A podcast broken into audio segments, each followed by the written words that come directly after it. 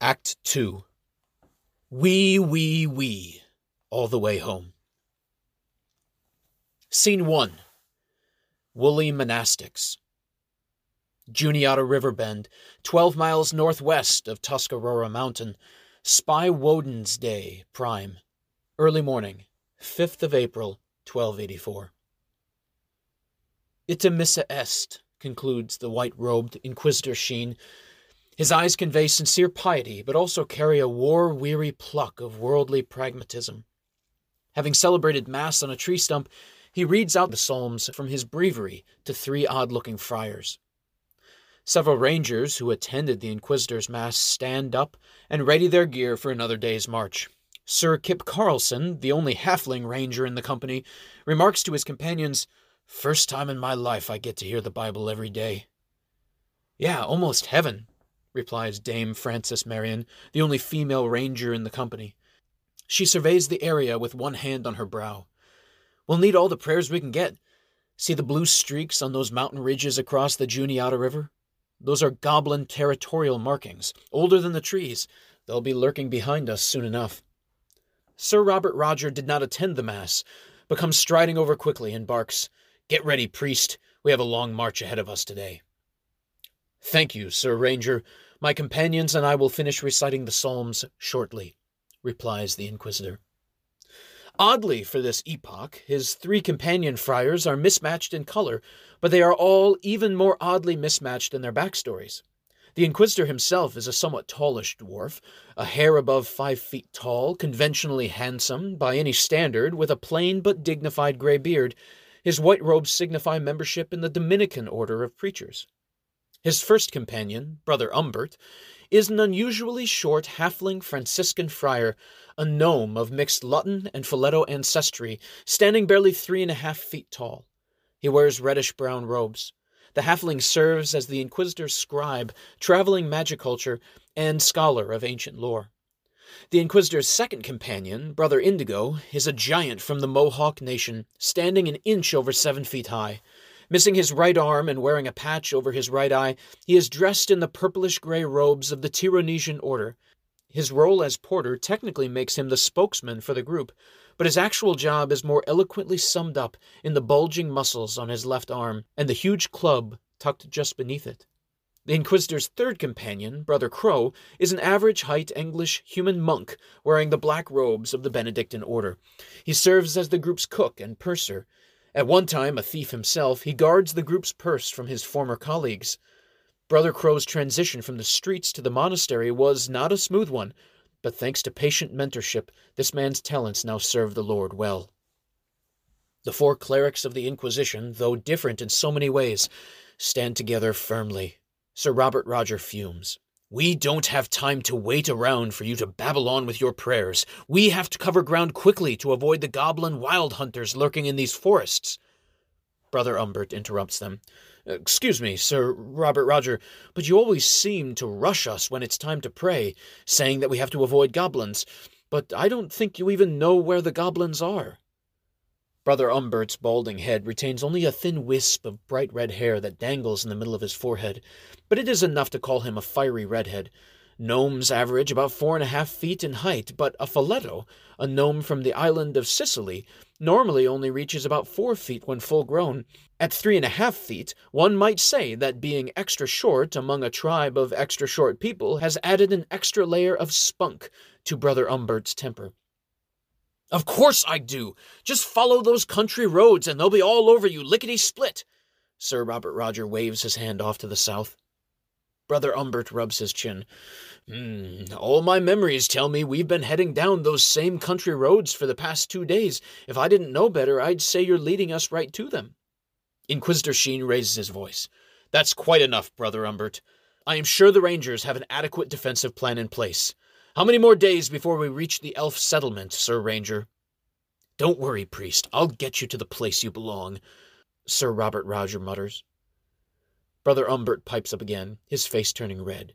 You know what I think? I think you have no idea where Tuscarora Mountain really is.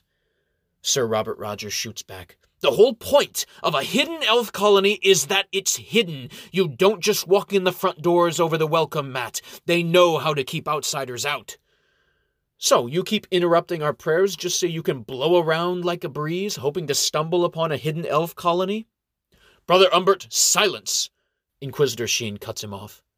Turning to Sir Robert Roger, he says calmly, Sir Ranger, Johnny Appleseed has eluded us time and time again. We are eager to reach Tuscarora Mountain before he leaves, but prayer is essential to our mission. Please just tell us how you plan to get to the elf colony without being attacked by the goblins. Sir Robert Roger shrugs his shoulders. We'll send out scouts to pinpoint exactly where to head next. It's typical military strategy. Brother Umbert starts getting personal. Your knowledge of military strategy is quite shabby if you plan to send your troops out to get hacked apart by goblin lurkers piecemeal. Sir Robert Roger walks over to him and invades the halfling's personal space with his tall and muscular physique. For your information, imp, I wrote the book on military strategy for rangers. Brother Umbert snarls, Yeah, I know. I read it, and I wasn't impressed. You think you're so smart, don't you? Let me put it this way Have you ever heard of Plato, Aristotle, Socrates? Sir Robert Roger narrows his eyes. You're a moron if you think you're smarter than those guys. Brother Umbert pushes the tall ranger back. Yeah? Well, this moron has read them all in the original Greek. I even reconstructed Aristotle's second book of the Poetics from the fragments at the cemetery in Praga. Inquisitor Sheen steps in sternly. Whoa! That's quite enough out of you, Brother Umbert. How many times must I echo that warning from the Book of Proverbs? Pride comes before the fall. Instead of arguing about how smart you are, you should keep a humble silence. We're going to pray for guidance by the Holy Spirit to show us the way. Sir Robert Roger throws his hands up into the air with outrage. Oh, come on. This is ridiculous. We don't have time to waste with saying prayers. I am the military professional here, and I give the orders. Inquisitor Sheen shakes his head and calmly replies, We are not military professionals, so we cannot risk a confrontation with goblins.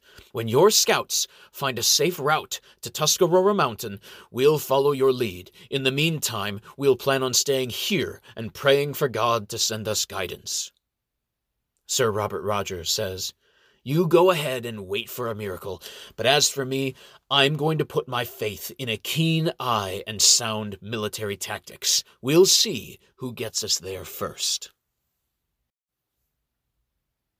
The Name of the Crows The Inquisitor resumes reading the Psalms to his companions while Sir Robert Roger organizes teams of scouts to search for the elf colony. About an hour after the Rangers' scouting parties have departed, Inquisitor Sheen sends Brother Indigo, the Mohawk giant in purplish gray robes, to refill their water skins at the Juniata River.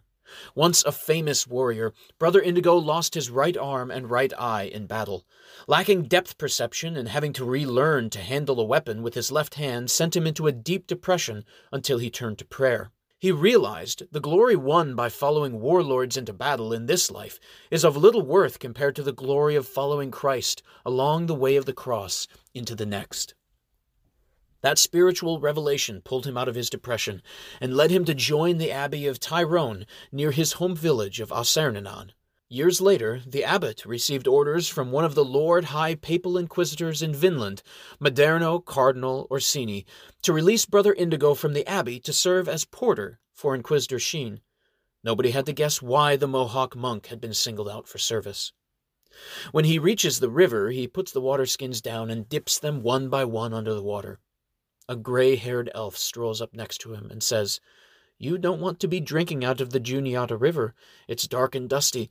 I can show you some real potable water, blue as if it were painted on the sky. Without looking up, Brother Indigo says, I am a stranger to blue water. The elf kneels down to scoop a handful of water from the river and tastes the water with a big slurp. Mmm, I told you so. It's got that misty taste of moonshine, so bitter that it puts a teardrop in the eye. How about you give me a few biscuits from your pouch and I'll show you where the sweet water is? Ignoring him, Brother Indigo stands up and starts to tie the water skins together. The hungry old elf tugs on the sleeve of his only arm, begging silently. Brother Indigo asks him, Can you take us home? And where might home be? Brother Indigo says simply, Home is the place where you belong. We have plenty of food to share. The gray haired elf snaps his fingers. Come to think of it, these mountains remind me that I should have been home yesterday. All I need are a few loaves of bread, a slab or two of meat, and some cheese. Oh, it's been quite a while since I've had any cheese. Instead of negotiating, Brother Indigo just picks up all four water skins and walks back to the camp. The elf takes fright seeing the armed rangers and runs off to climb a tree. Brother Crow hears the rustling in the trees and spots him immediately. With the excitement of an answered prayer, he points up with his finger and shouts out, An elf! The Inquisitor's party follows his finger with their eyes up to the gray haired elf, sitting on the branch of a large elm tree above the ranger's campsite, like a wise old owl ready to offer advice on taking licks at life. So you want me to take you to my home? the elf says in fluent English with a distinct elvish accent. Inquisitor Sheen smiles at him. Ah, welcome, Sir Elf. Yes, we are hoping to visit Tuscarora Mountain. The elf returns the smile like a merchant used to charming customers. Tuscarora Mountain, is it? Your purple robed giant of a monk asked me about taking him to my home, but he never asked me where my home is.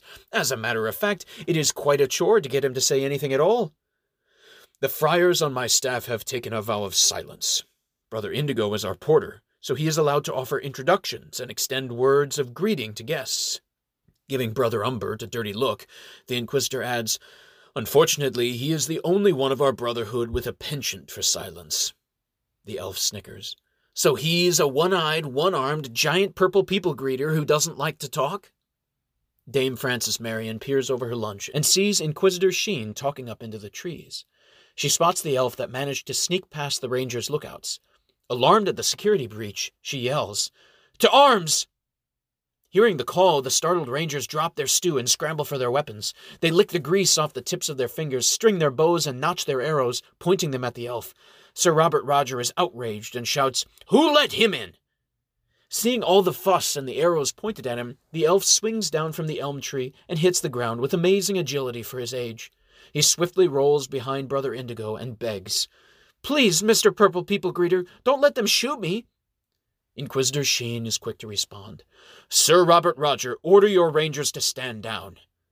Sir Robert Roger snorts. It's just a short, pigeon toed, undergrown elf. He's no threat to us. The gray haired elf swaggers and struts over to Sir Robert Roger as if he just won a bout of armed combat. You're not so tough.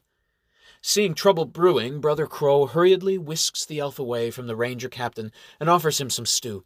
The elf takes the stew and gobbles it down as if he has not eaten in a week.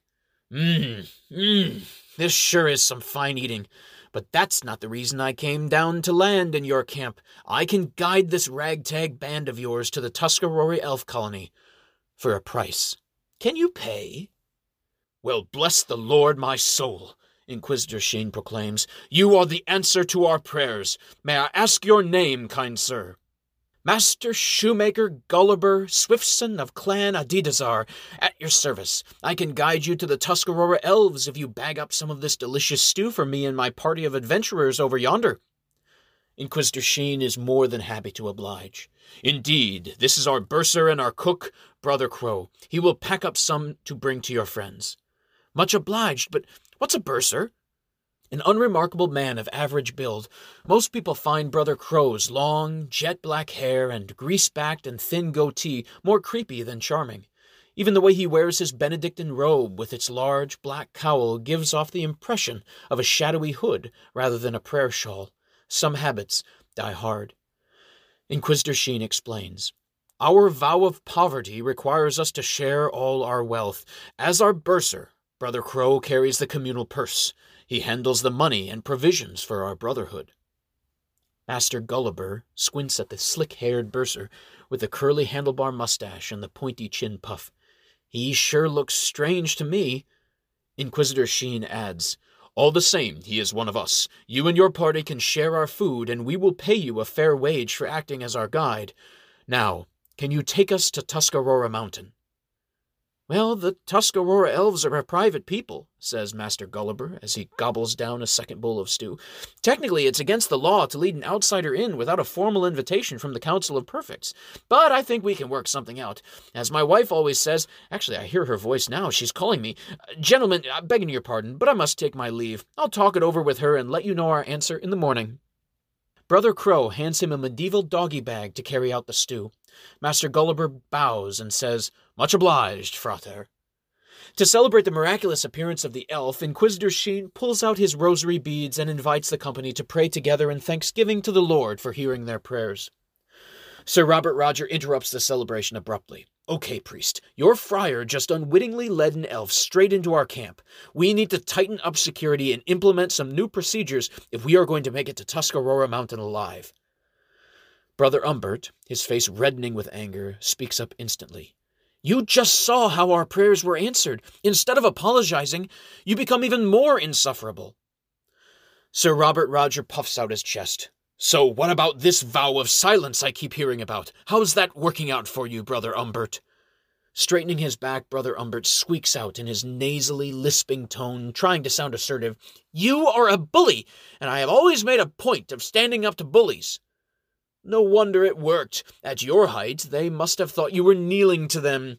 Inquisitor Sheen intervenes. Brother Umbert, Brother Umbert looks back and forth from Inquisitor Sheen and Sir Robert Roger, as if struggling to control his temper, when suddenly his eyes bulge wide open. Uh, Father Sheen? Brother Umbert, I order you to keep silence. But this is an emergency. What? You mean you have to relieve yourself in the woods? He stutters. No, too late for that. As the midsection of his brown robe trickles with a growing dark spot and yellow liquid drips down his legs, his lips quiver and he whimpers. Goblins! Everywhere!